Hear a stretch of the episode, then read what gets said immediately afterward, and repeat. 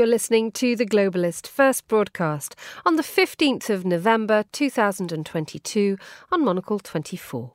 The Globalist in association with UBS.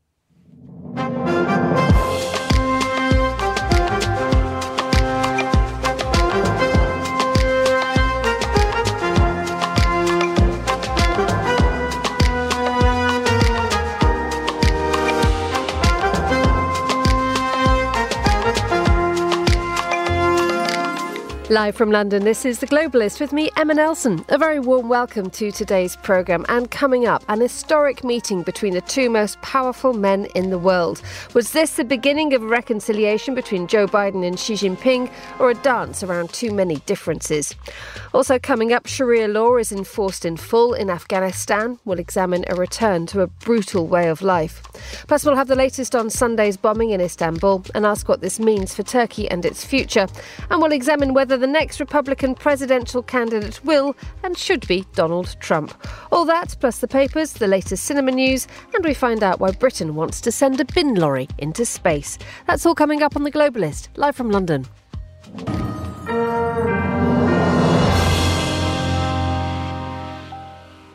First, a quick look at what else is happening in today's news. The US and Russia's most senior spy chiefs have met face to face for the first time since Moscow invaded Ukraine. Paris has overtaken London as Europe's biggest stock exchange. And the UN has just announced that the global population has hit 8 billion people.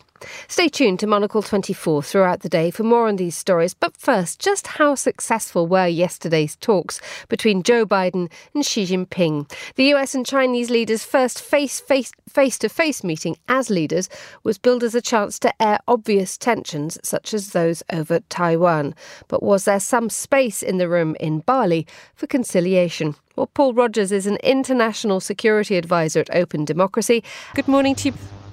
Morning. Um, so let's begin with what Joe Biden said. He summed up the three hour long meeting as open and candid potential flashpoints between Xi Jinping and Joe Biden. I mean, they are numerous, aren't they? They're numerous, but the main one, of course, has been Taiwan. Uh, in other areas, you could say flashpoints. The, the Chinese attitude to Russia uh, was not in many ways acceptable to the United States in the past, from the in some ways rather narrow Washington view. And there are other issues where there's been far too little cooperation, namely on things like uh, climate breakdown and decarbonisation.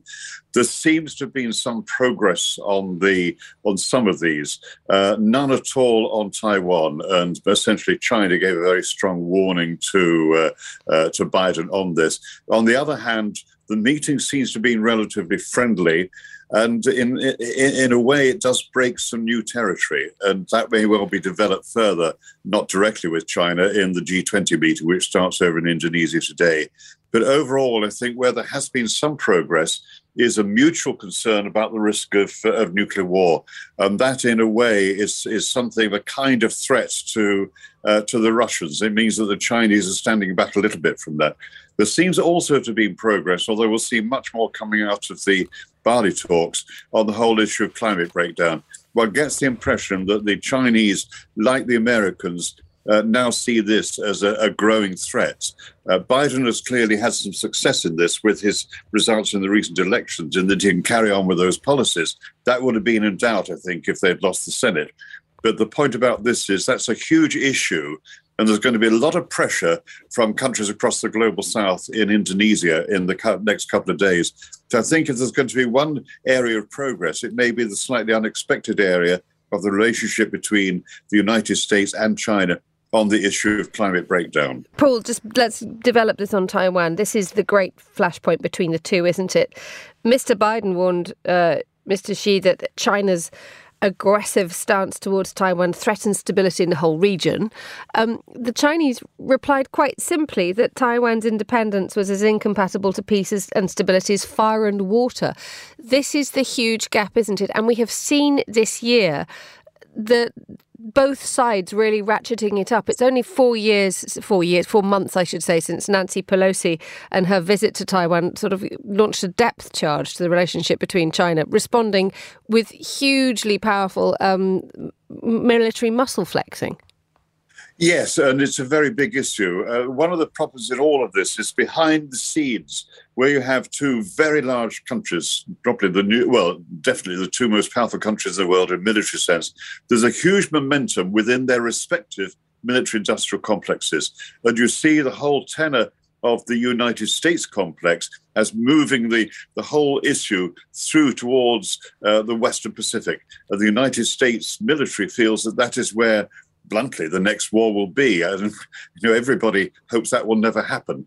But I think what we have to see here is that on the Chinese side as well, there will be complex politics going on internally about heavily, how heavily China arms. Uh, as far as the Chinese are concerned, you know, Taiwan is a substantial offshore island.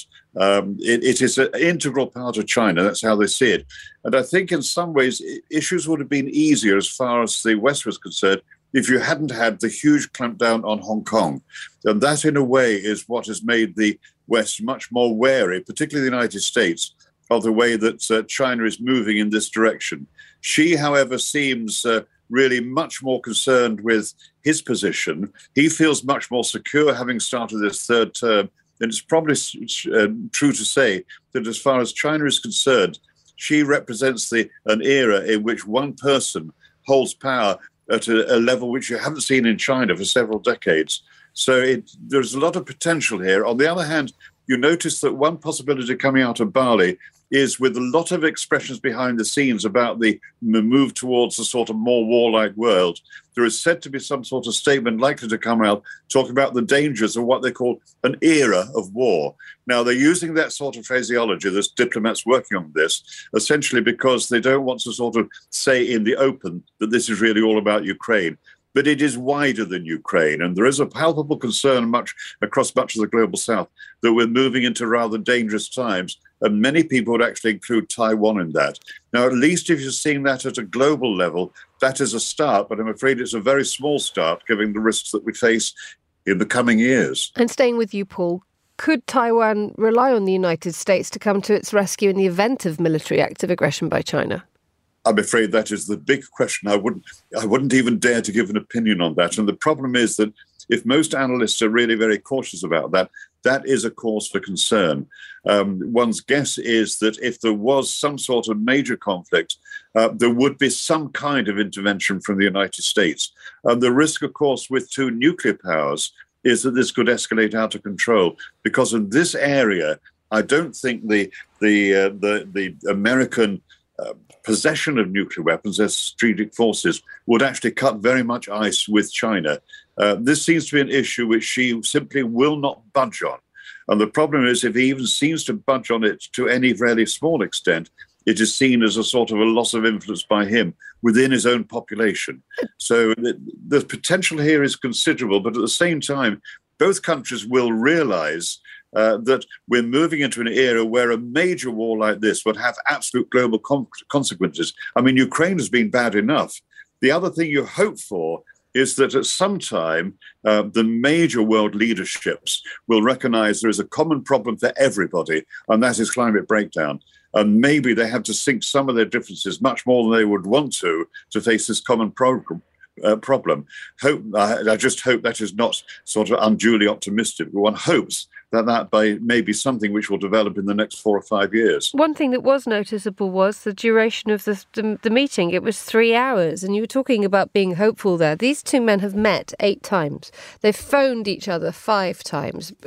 Joe Biden having um, worked through the Obama administration with Xi Jinping. Is there any traction in their personal relationship which could add Im- impetus to this hope of which of which you spoke?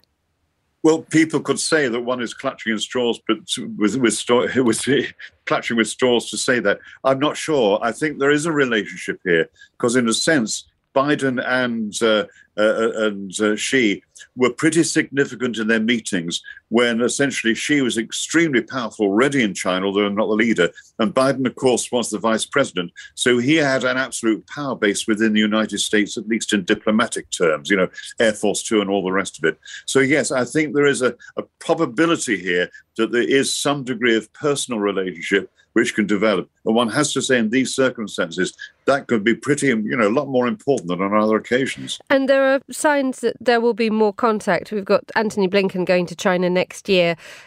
There now becomes a sort of a fresh chapter, isn't there, in managing a relationship which, as you've said, is so key to the rest of the world. I think that is the one thing to get out of this. I mean, the meeting has been held. Um, it wasn't directly concerned with G20, but the G20 states will have been watching this extremely closely. It's been held. They got on well. They set aside three hours. I, I understand they weren't necessarily expecting that would all be used. It was. Uh, uh, and so although Taiwan, as I say, is the big issue, sort of the gorilla in the room, uh, that was not allowed to completely dominate the session. So to that extent, one can say, uh, slightly more optimistic, at least the ice has been broken on what has been a very tricky relationship over the last two years. Paul Rogers, thank you very much indeed. You're listening to Monocle 24. This is The Globalist. We head now to the United States, where the Republicans are in the middle of a bitter blame game over why the red wave that they were predicted to enjoy in the midterms never materialised.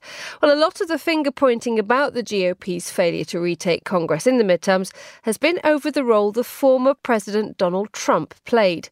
It is in this rather than less favourable context, therefore, that Mr. Trump is expected to announce in the next day or so whether he'll run once again for the White House. Well, Chris Lord is Monocle's US editor and joins me on the line from LA. Hello, Chris. Hello, Emma. So, the announcement by Mr. Trump has been planned for today, the 15th of November. It has. And if he goes ahead with it, I mean, it won't be necessarily out of character for him to uh, sort of do this kind of thing anyway. But really, the voices clamoring, telling him not to do it, are just mounting up all the time. You referenced there uh, the finger pointing around the Republican Party's dismal uh, performance in the midterms, in as much as there wasn't a big red wave as, every, as, everyone expected. The Senate has remained, of course, with no clear majority, it will ultimately remain in Democrat hands and could even get a Democrat majority in the Georgia runoff. Um, but also, the House is going to be probably likely won by the Republicans by a much smaller majority than they expected. And a lot of them have put this at the door of Donald Trump. And it's been right through the party. I mean, you know, you see senior figures saying that the caliber of the of the of the candidates who have been backed by Trump, these people who made themselves through the primaries, uh, backing all those ideas that the former president has come behind, which is that the 2020 vote was rigged, that uh, there's a there's a cabal of people trying to keep him and the people out of power, and so on these candidates fared quite poorly. And we just saw overnight the um, governor race in Arizona be decided with Kari Lake, who was very much a pro Trump candidate, but endorsed by the former president, parroted many of his lines. She did not win. And now is going to be a Democrat in the, in the seat of governor as, as governor there in Arizona. Now, despite all this, the expectation is that Donald Trump is probably going to go ahead with this intention to to announce his bid for the presidency. Uh, and I think that there is two ways to look at this. I mean, in part, while these midterms do show us that there has been candidates who he's backed who simply have not landed with many, many voters.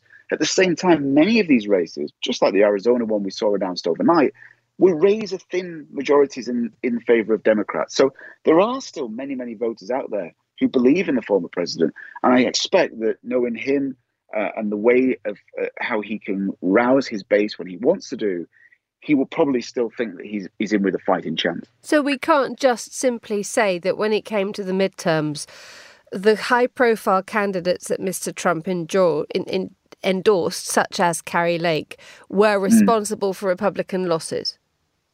We can't say that. No, I mean we, it's not just simply down to to to that. I think what's happening here in America is there is a, a growing desire for stability and some sense of uh, a stable playing field. I think there is a growing weariness with the politics of the last six, seven years. Uh, there is a desire to see, especially with the economic headwinds that are coming down the down the track, and Americans are looking to countries around the world, not least Britain, and seeing what potentially a recession might look like uh, in, in, the months to come. they're looking for some kind of stability. And I think that those candidates that Trump backed didn't present that kind of stability they're look, looking for. And, and I think also as well, it's not you can't completely put it on the character of Trump. However, that all said, of course, we just look in the last few days just how much the Republican establishment has turned against Donald Trump. You know, Mike Pence, his former deputy, uh, has been out. He's got a book out in on Tuesday, the same day that Trump is expected to announce his his intention to run for president. Mike Pence has got a book out in which you know he talks about those years in the Trump White House. He's already commented on them, calling Donald Trump reckless, saying that he put he and his family in danger on January sixth when the uh, the Capitol uh, building was stormed in in Washington D.C. by a pro-Trump mob. You know there is so many key people in the Republican establishment that are turning against Trump, and I think there is just a feeling they're catching the, uh, in in the wind a turning of those voters who did want to back the president. There is just even those ones who maybe have backed him very solidly before a feeling of a change of wind and a change of direction. So, if you were Donald Trump, what would you do, Chris? God, what would I do? I think I, I think first of all, I would listen to what people are saying because while he has been a very headstrong in the past and defied so much polling, establishment, logic, I guess, in many ways, I do feel there is a change happening here in America where the populism that has defined the last few years uh, has really is starting to run out of rope, and, and I think the economic realities are, are driving that in part. I think also as well he must be quite worried about what's happening with with this subpoena for, for the January 6th committee. This is the group that has been investigating what happened on the during the riots in Capitol Hill last year. You know, Mike Pence's statement is pretty strong. To say that he Donald Trump put he and his family in danger suggests that he's possibly getting ready to give some some some really clear evidence and maybe say something pretty damning towards Donald Trump. That seems to be the suggestion from these statements that he's made to the press and potentially in this book as well that's out on Tuesday. I think he must be worried, and I think that at the same time, Don, Ron DeSantis down there in Florida, who clinched that uh, governorship of Florida for another term with a huge majority, he's a formidable character, and I think Donald Trump, if anything we know about him, here is a man who hates to lose. And so he might want to read the runes a little bit and see where this might be heading for him. So there are characters in the wings who could replace him because up until now it has been the Trump show.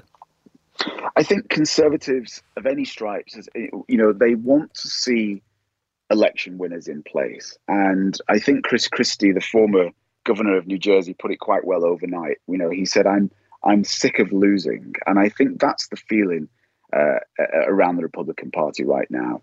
They look at someone like Ron DeSantis, who in many ways encapsulates some of the pugnaciousness of Donald Trump, uh, some of the certainly the economic policies with regards to tax and and and what have you, and, and where his favor lies uh, in terms of low tax and, and sort of small state economy and what have you. But I think they also see the astonishing uh, majority that he got in those midterms and that's what decides this. That is ultimately where uh, the the powers that be in the Republican Party will go. They want a, a, an election winner. Donald Trump now has just, if you like, even though his name wasn't ultimately on the ballot, in his backing those candidates who've been trounced in many cases around the U.S. He's just lost his third election in a row, and that should be uh, a signal, really, across the party that that his days are numbered. There are challenges in the wings. Um, whether they're quite the big personality of Donald Trump, it's going to take a Trumpian personality to, to, to battle that off. Uh, but I think that the, the, tide seems to be showing, and now it'll be that race to 2024. Uh, and, and I really do see Ron DeSantis lining himself up uh, to go for that nominee bid. Chris Lord in Los Angeles, thank you so much for joining us on The Globalist. UBS has over 900 investment analysts from over 100 different countries. Over 900 of the sharpest minds and freshest thinkers in the world of finance today. To find out how we could help you, contact us at ubs.com.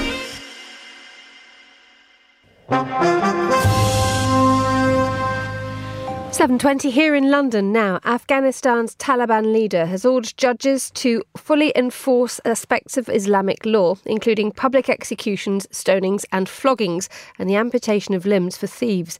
The Taliban has been enforcing Sharia law for a while since seizing power by ousting the government last summer, but this is the first time an official instruction has been issued. Well, Lynn O'Donnell is a columnist for Foreign Policy magazine and a regular voice on Monocle 24. Good morning to you, Lynn. Hi, Emma. Just recap Sharia law and the way it is enforced in, in Afghanistan. It's brutal, isn't it?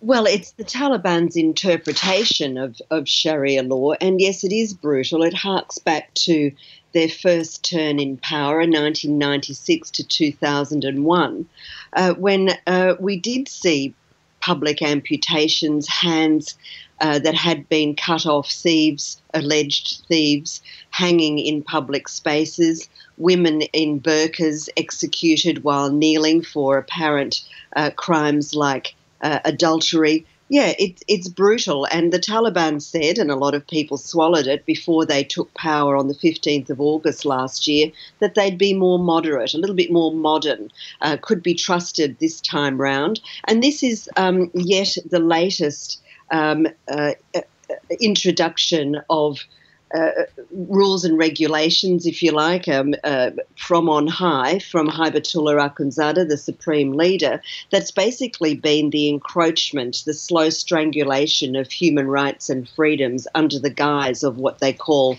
Sharia law. Tell us a little bit. I mean, you said it, there was a promise, wasn't there, and that people swallowed it. There's a sense there that this was always going to be what was going to happen. Well, anybody who knew the Taliban, um, and many, many Afghans did, of course, um, didn't believe that it was going to be any different um, a next time round, and that's as it has proven to be. But I think um, what we have to do is also look at it in a more strategic way. The Taliban believe that they are um, legitimate and that they deserve the diplomatic recognition that is being withheld from them. They're also um, fractured factionally. There's the hardliners and there's the more within the Taliban uh, parameters uh, moderate side. The moderates would like to see girls go to school, for instance, but for more than 400 days, the schools have largely been closed and completely closed to uh, teenage girls at secondary school level. And um, I'm reading in the Afghan uh, media in exile that universities are also to be closed to women uh, from the next school year. Uh, so, um, what you see is uh, one faction, the hardliners, um, exerting their influence over the moderates, and uh, it's sending a message to the international community um, we bleat on about women and the way women are treated at great length and with increasingly uh, loud voices. But I think what's happening is that these sort of laws, regulations, the horror of the way women are being treated, all happening while the entire population is going hungry, people are selling their kidneys and their children so that they can afford food, is all about sending a message to the international community that look how bad we can be. They're desperate for diplomatic recognition, and I, I really do think that this is a play that if we make uh, the way we treat women um, specifically and the broader um, uh, horror of, of uh, amputations and public executions more generally um, uh, uh, part of who we are, then um, the international community will get the message that there will be no concessions until we get diplomatic recognition. I think that's a fear that we have to be very aware of. So, how how, successful do you think that ploy might be? Because um, many would common sense would dictate that if you have a, a, a nation which is doing that to its citizens, you don't engage with it, you shut it out. Well, you know, where Afghanistan is um, strategically, geographically, is very important. But also, what the Taliban have done since they took power last year is um, reward all their jihadist and terrorist uh, fellow organizations with uh, safe haven in Afghanistan. It's basically become a geographical centrifugal uh, point for a global jihadism. And I did ask um, Tom West, who is the American um, uh, official in charge of Afghanistan affairs, um, was this the policy? Because I can't, I can't get my head around what uh, American policy is towards Afghanistan, where the logic is. And um, he said to me, in all the meetings that I've been in, I've never heard that wording used. And I, I just can't get my head around why he would say that instead of answering the question yes or no. It's not about the wording, it's about policy. People are dying of hunger, there is no work, uh, jihadism is thriving. You see it spreading to uh, the, the borders with Uzbekistan and Tajikistan. Um, it's become a problem inside uh, Pakistan where uh, the Taliban, uh, Tehrik uh, Taliban Pakistan, which is basically an offshoot of the Afghan Taliban, are now terrorizing the tribal areas there. Thousands and thousands of people are taking to the street. There is civil war brewing. Um, and this is all emanating from the Taliban's success in Afghanistan. It's a dangerous place. It's probably the most dangerous place in the world now. And I think that there is a fear that it will become a, a, there will be a spillover of that um, if the Taliban aren't appeased. Is there any sense of dissent at all in Afghanistan against what is happening? Well, we, we regularly see groups of women take to the street very bravely, um, objecting to and protesting about the way their rights have been um, eliminated. They've been totally marginalised, marginalised from society, banned from work and school. So that happens, but they are publicly whipped. And those uh, videos of them being whipped by uh, Taliban with sticks and and um, uh, uh, armed men shooting above their heads are regularly released. So we know that that happens. But that's it. Unlike in Iran next door, where um, the uh, protests have been joined by um, broad demographics of society, men are not protesting in Afghanistan against these sort of um, strictures. Uh, there are pockets of war where there are groups of um, armed uh, men uh, fighting and killing Taliban, but um, uh, it's it's very limited and isolated, and so far it's really just um, pockets of resistance that the Taliban are, are, are handling quite brutally. So I guess the short answer there, Emma, is no, there isn't really any effective resistance, although there is widespread misery. And what about the dissent from within the Taliban themselves? I mean, we this order has come from the leader um, Haibatullah Akhundzada. Uh, someone who has not been filmed or photographed in public since since August last year when the Taliban took power back again. You mentioned a moment ago the idea of a civil war. Is there this often this misconception that the Taliban actually a- act as one? Well, they certainly kept it together until they took over. Um, they they were um, very good at uh, presenting a united front, but once they got into power, then the fighting, um, the cats in the bag start to fight among themselves for the spoils. And we do have very powerful people. Um, the Minister of the Interior for the Taliban is a man called Siraj Haqqani. He's the head of uh, the Haqqani network, which is a brutal Al Qaeda affiliated uh, Taliban offshoot responsible for most of the um, worst uh, suicide um, attacks of the war.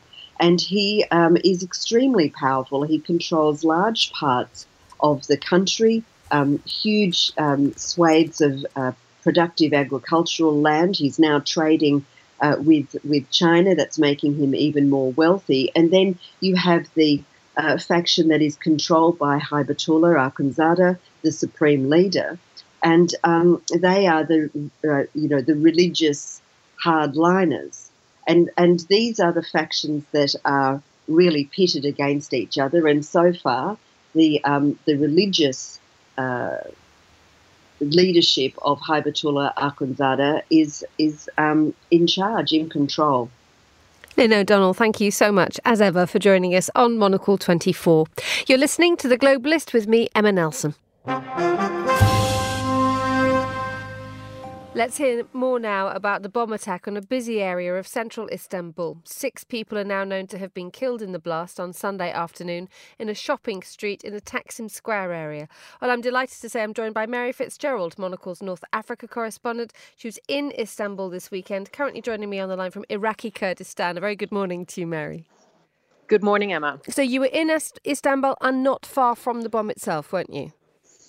Yes, indeed. And just for for listeners um, to explain, Istiklal Street is the one of the main arteries of central Istanbul. It's a very long, uh, completely pedestrianized street.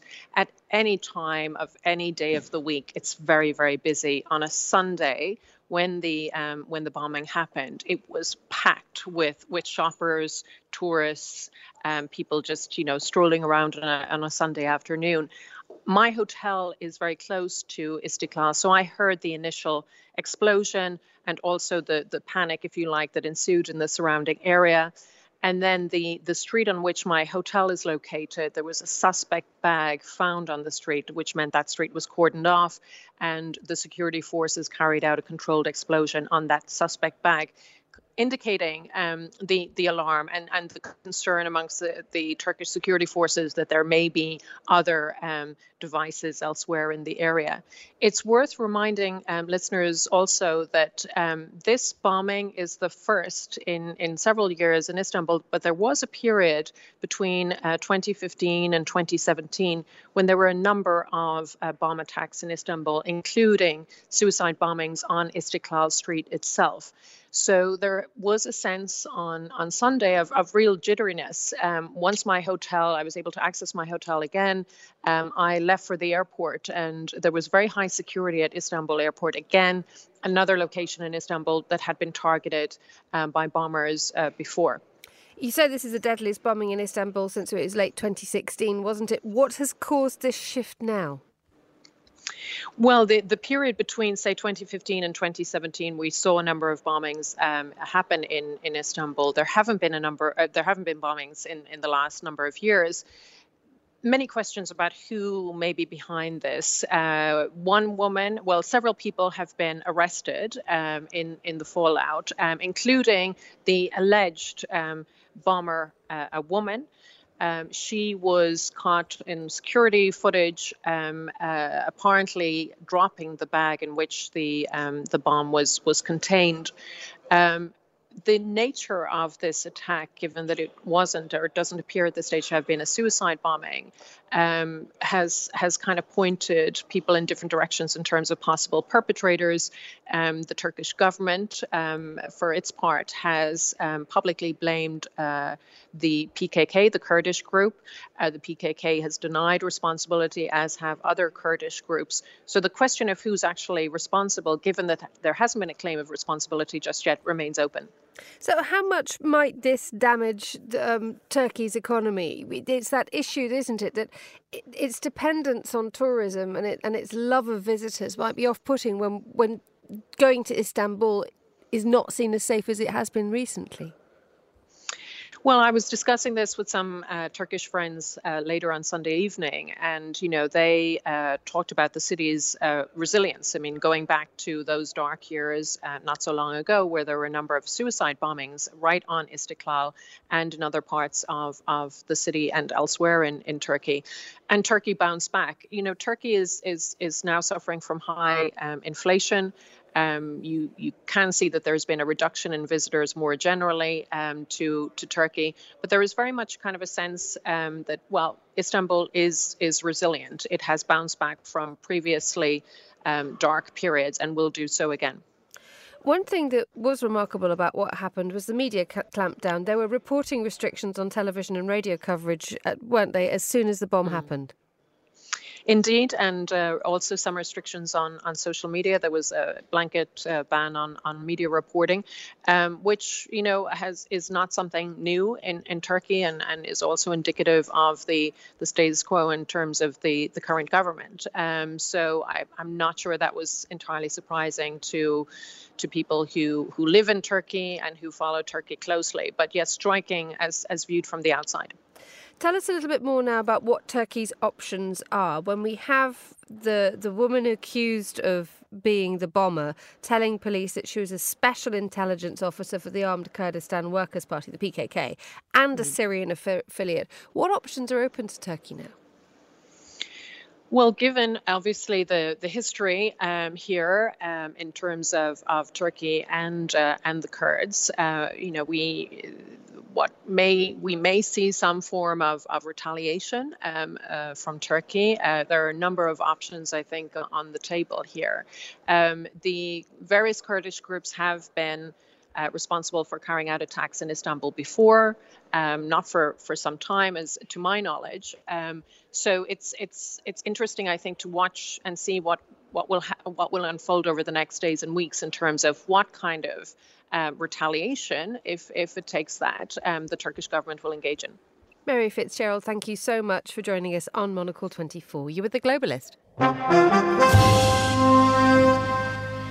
Let's have a quick recap now of the latest headlines. The US and Russia's most senior spy chiefs have met face to face for the first time since Moscow invaded Ukraine. The CIA director William Burns and his Russian counterpart Sergei Naryshkin held talks in the Turkish capital Ankara. Meanwhile, the UK Prime Minister Rishi Sunak says Russia leaving Ukraine would make the single biggest difference to world affairs. Speaking at the G20 summit in Bali, Mr. Sunak said Vladimir Putin should have attended the summit to face world leaders about the global implications of the war. Paris has overtaken London as Europe's biggest stock exchange. Brexit, the pound's plunge against the dollar, fears of a recession in the UK, and the rebound of France's heavyweight luxury shares such as LVMH have all caused the reversal. German authorities are stepping up preparations for emergency cash deliveries in case of a blackout. The country is facing possible power cuts arising from the war in Ukraine and Earth's population is expected to pass 8 billion today. The figures come thanks to longer lifespans and the rapid growth of some nations in Asia and sub Saharan Africa. And those are the headlines on Monocle 24.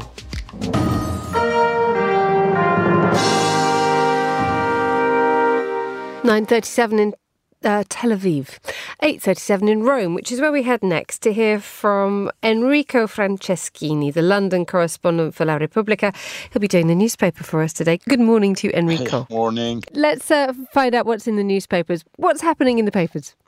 Well, uh, there is an interesting story in the New York Times. Uh, in a few days, the World Cup of football starts. Sadly, for me without Italy for the second time in a row. But the fact that it's played in Qatar creates many problems. Of course, uh, the weather, the remote location, the LGBT rights. Uh, the foreign minister of the UK said recently something like, uh, "Don't do anything uh, too gay if you want to be all right in Qatar during uh, the uh, Cup."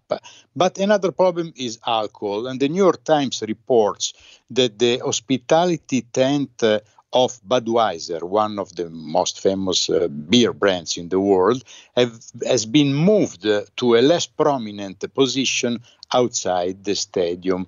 Now, uh, Budweiser is one of the most important uh, sponsors uh, traditionally of the World Cup. It's always been like that. And, and beer and football, as we know, go well uh, together. Um, no drinks are allowed for the first time inside the stadiums during the games. But uh, Qatar um, allowed uh, the sale of alcohol outside the stadium. Uh, the f- problem is that apparently the tent of Budweiser was too visible. And it seems that someone from the royal family of the Emir of Qatar asked that it's moved, moved more far away. Budweiser didn't take it very well because they're paying a lot of money for it. And so this is uh, turning into a, a, bit of a problem. Uh, uh, in the end, uh, Qatar wanted the World Cup uh, as a form of publicity, publicity, promotion for a small country uh, that is modern and ancient at the same time, and this can can become also bad publicity uh, we'll, we will see as the cup goes along. It is one of those problems inherent of trying to bring a, a very large football event to a tightly controlled um, Muslim country. But you, you do you do wonder, don't you, that that that perhaps with all the huge controversy surrounding the, the World Cup in Qatar, the human rights abuses, the, the you know the way that the, the, the buildings were constructed. This, dare I say it, might be the one thing that football fans notice. They will notice definitely. They will notice uh, that the, the, sale of alcohol is not uh, is not allowed. Uh, it's it's interesting because uh, uh, the World Cup is supposed to be a, a great party of football, and uh, and beer is, is, is, part of it, uh, in, particularly in England, in Germany, in other countries as well. And, and there are expected uh, um, thousands or perhaps even hundreds of thousands of fans uh, uh, going to Qatar for the first time for the Cup. so this can turn badly uh, for for the country. And uh, as you said, uh, I mean, a small Muslim country wants to, to show that they are not only a gas producing powerhouse, but uh, maybe a, a force uh, in, in a global world. And football is, you know, a global brand. Uh, this can turn against themselves. Wait, I wonder though whether it's actually the opposite that Qatar turns around and says, well, we don't generally care for these traditions which are associated with football because we are Qatar and we, we you know we like the publicity, but it's not absolutely necessary. Well, we will see how, how they have uh, evaluated the, the, the, risks and opportunities of uh, the World Cup. I was reading the, another article that says that uh, Russia spent around $12 billion to organize the previous World Cup. Well, Qatar looks like they spent $200 billion. It's a huge investment, even for a, for a very rich, uh, small country. Uh, investment that um, should pay somehow. We will see if it pays. Let's move uh, to another country where there are controversies surrounding the, the playing of football. Um, there's a story in Haaretz about what's happening in Israel.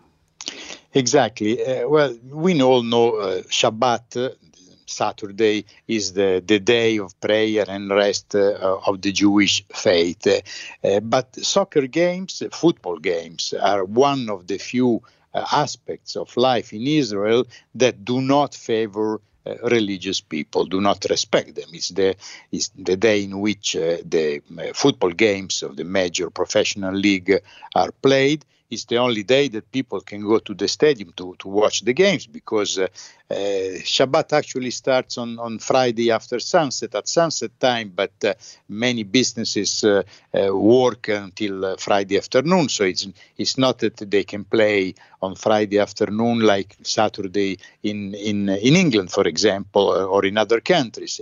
So um, now, according to Haaretz, the religious Zionist party, which is uh, an extreme right wing party, basically the moral victor of the elections in Israel of a few days ago, wants to change that. it's not clear how.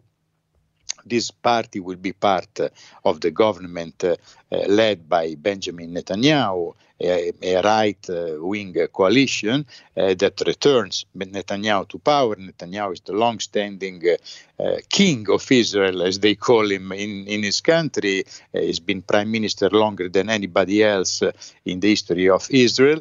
Um, um, according to Haaretz, uh, perhaps uh, the um, uh, religious Zionist party would like to move the games, as I said, to Friday, to early afternoon Friday before sunset, or to play the games uh, on weekdays. Uh, but uh, the fans might not agree with that. It's one of the problems for for Netanyahu was uh, uh, was been asked formally by the president of the republic to form a government after his uh, coalition won the elections, the fifth election in, the, in less than, than, four years in a very unstable country, um, and what will happen depends of how the government will be formed.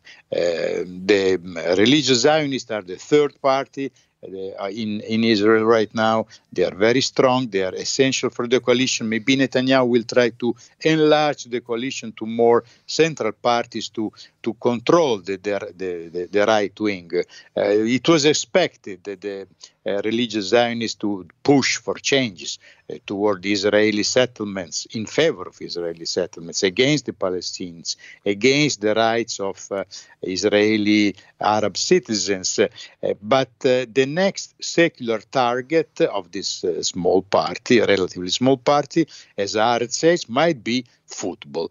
And this is a risk because uh, to attack football, as we were saying uh, before about Qatar, can become very unpopular. Enrico Franceschini, thank you so much for joining us on Monocle 24. You were the globalist.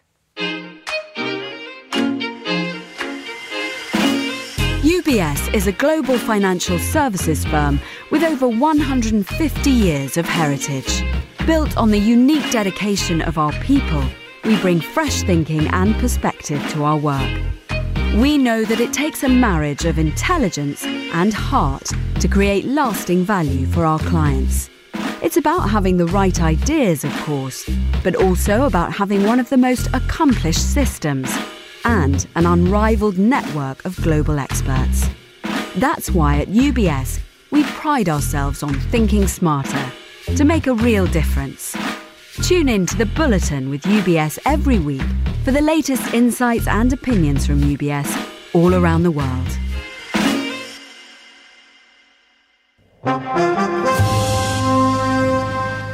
It's time to talk cinema with Karen Krizanovich, film critic and regular Monocle 24 contributor, and channeling Italian linen this morning. Oh, you're very kind, very kind. Looking as good as you sound, Ah. Miss Krizanovich. Right.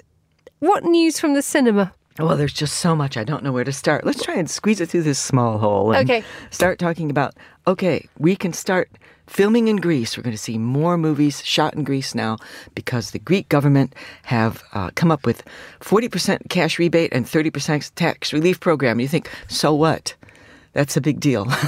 it's a big deal. Tell us about it, but then in a moment explain to us that every country seems to be offering tax no, breaks to the film do, industry. they do. So what's so great about Greece apart from the fact that it's probably a very very nice place to go and film if you are a film company? It's consistent. I mean, it's got consistent weather, of course.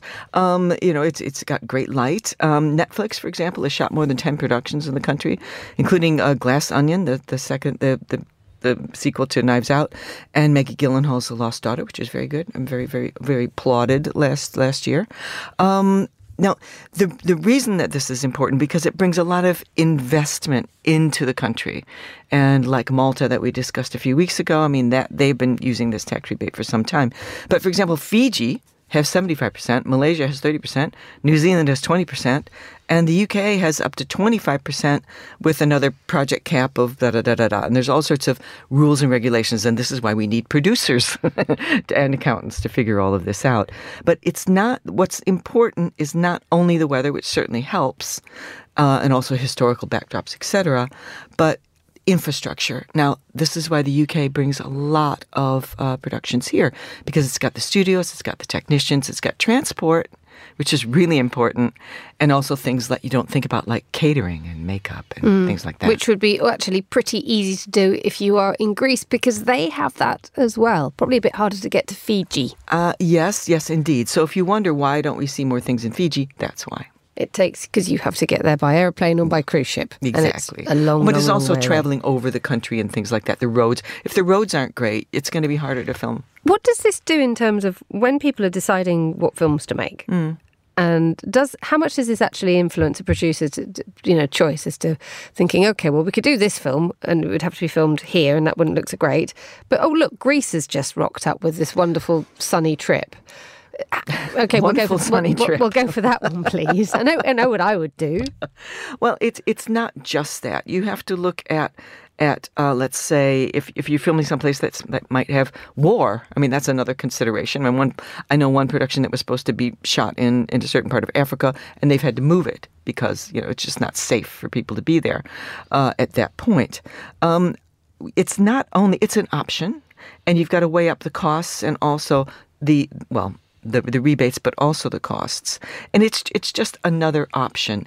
And as we know, like with stars and and directors and everybody else, uh, there's not always room where you want to shoot. So hey, we want to shoot in Athens, so I'm sorry, you're going to have to wait another couple years because we're booked up. Okay. So it's rotating.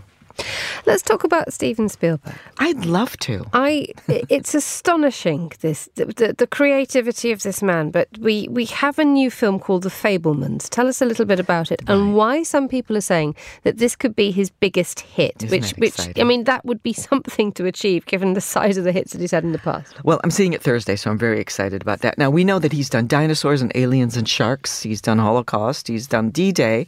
Now, um, and he also did his first musical. Uh, which didn't do so well. Which didn't do so West well. West Side Story didn't do well. Why it is that? Because of COVID. Simple when, as that? Pretty much. And okay. also, they were experimenting with releases, um, exhibition releases, and streaming releases. And a lot of films rely on a certain demographic to come out and see them. Now, The Fabelmans is a semi autobiographical look at him growing up as a film obsessed teenager in Arizona and Northern California. You think, eh, who cares? But Steven Spielberg is such a good storyteller that um, this is getting great feedback from audiences, and people are very excited. So he's he's going to try this different way of approaching releasing and also seeing who's going to come and see it and who it attracts. But people are very excited. It's uh, it sounds amazing, and people that I know have seen it said it'll it just will knock you out. And it's incredible that he's getting better and better as he's getting older, and he's taking more risks which is amazing. Fabulous. Karen Krizanovich, film critic and regular Monocle 24 contributor, thank you for joining me in the studio. You are the Globalist.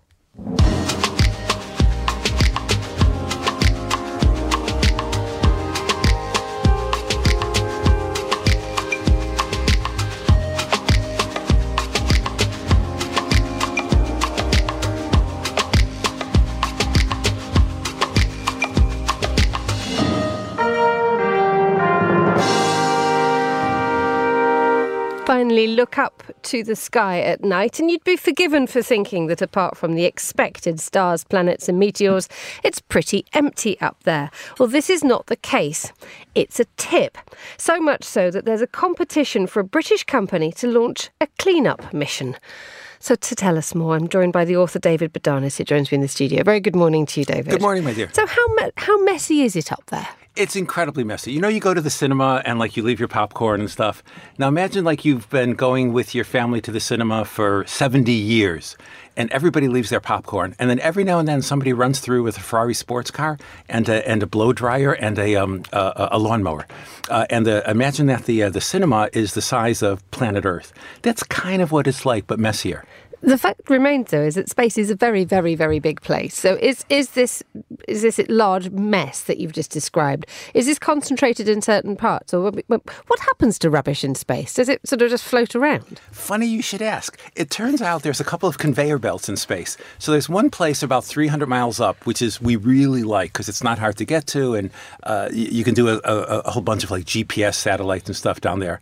And there's other things. There's another belt, 25,000 miles up, which has a one wonderful property that um, things that are there seem to hover directly above the Earth. So, you know, when you walk by houses and you see these satellite dishes aiming up, they don't have to be changed because they're pointing at a spot just about 25,000 miles up. So, you, you mentioned the idea of, uh, what was it, Ferraris and, and popcorn and what have you. That's not what's up there, is there? What is it? Is it stuff that we have sent up? Yes, it's entirely uh, human stuff, but with all the junk. And you're quite, quite right. Space is surprisingly empty and surprisingly large. It's sort of like the, I don't know, the, the policy policy plans of certain major political figures and stuff. There's there's a large void where they're supposed to be thought. Um, anyways, but it's so big. So at the beginning, people thought you could just leave stuff up there. There was no problem at all, kind of like the national parks. But there's been so much stuff up there that it builds up over the years. And also, it turns out if one satellite hits another, or if a micrometeorite hits a satellite, what comes out is not just one particle, but often thousands of particles, and they're traveling super fast. If you see a really fast car on the street near you, 50, 60 miles an hour, these are 17,000 miles an hour. So we now have a space that's not full of space anymore. It's full of the junk that we've put up there. Uh, and we now have this competition to go and clear it up. And someone has described the, the, the project as trying to find a, the equivalent of space's bin lorry. Exactly. So tell us about it so uh, a bin lorry has to go around, and imagine if the uh, the stuff you're trying to capture isn't like a little wrapping from a candy bar that sits there, but is a wrapping from the candy bar that has a jet engine attached and is traveling at 17,000 miles an hour. So you have to speed up to catch it. It's sort of like arresting Italian criminals in Ferraris. You have to be going just as fast, go right next to them, and then put something around them. It's really hard. So tell us a little bit more about the companies and, and the plans that are being um, tasked with this rather complicated job. Yeah, so the European Space Agency has been funding some people for this. NASA in the U.S. has been doing some funding. The problem is, it's there's so much space. It's much much larger than planet Earth. Things are zipping around on these. Uh, conve- uh, they're sort of like limited conveyor belts, but they're still pretty big. It's entire Earth orbit. So in a sense, who should pay for it? Who should pay for the cleanup?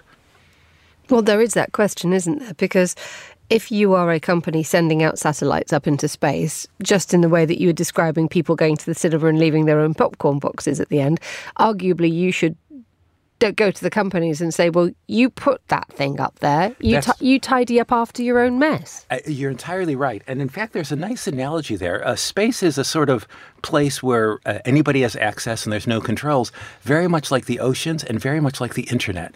So I think the law of the sea is trying to be applied to the internet now. Uh, who's responsible if you're in these uh, places outside of traditional uh, uh, legal controls? And the same thing with outer space.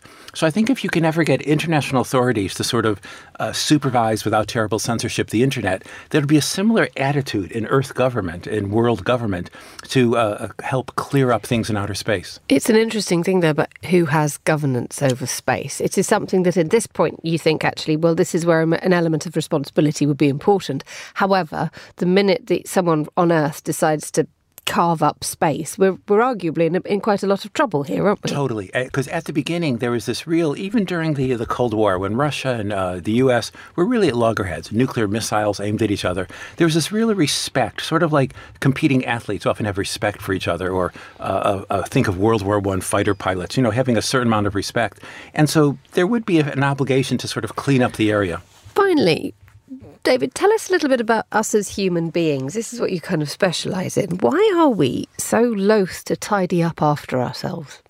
I think it's because we live the world in the we live our lives in the first person. I do this, I do that, and we see everybody else in the third person. Religious leaders across time have talked about the I thou relation and attempt to cross it, and it's really beautiful when that happens. Music, love, children, well, sometimes with children, can really make you want to cross that border. But the reason we have to push it is because we also, as human beings, have impulses to look out for number 1. So, is there something wrong with us for, do, for, for leaving all this junk up in space? Somebody once said that if humans were angels, we wouldn't need laws. If humans were apes, laws would be inefficacious. We're stuck right in between. We can do the magnificent thing of getting to Earth orbit, and then we throw our junk out the window a man who always cleans up after himself. David Bodanis, thank you so much for joining me in the studio. And that's all we have time for today's programme. Many thanks to all my guests and to our producers, Laura Kramer and Sophie Monaghan Coombs. Our researchers were Lillian Fawcett and Emily Sands, and our studio manager was Adam Heaton. After the headlines, more music on the way. The briefing will be live with you at midday here in London. The Globalist is back at the same time tomorrow. I hope you can join me for that if you can. But for now, from me, Emma Nelson, goodbye. Thank you very much for listening.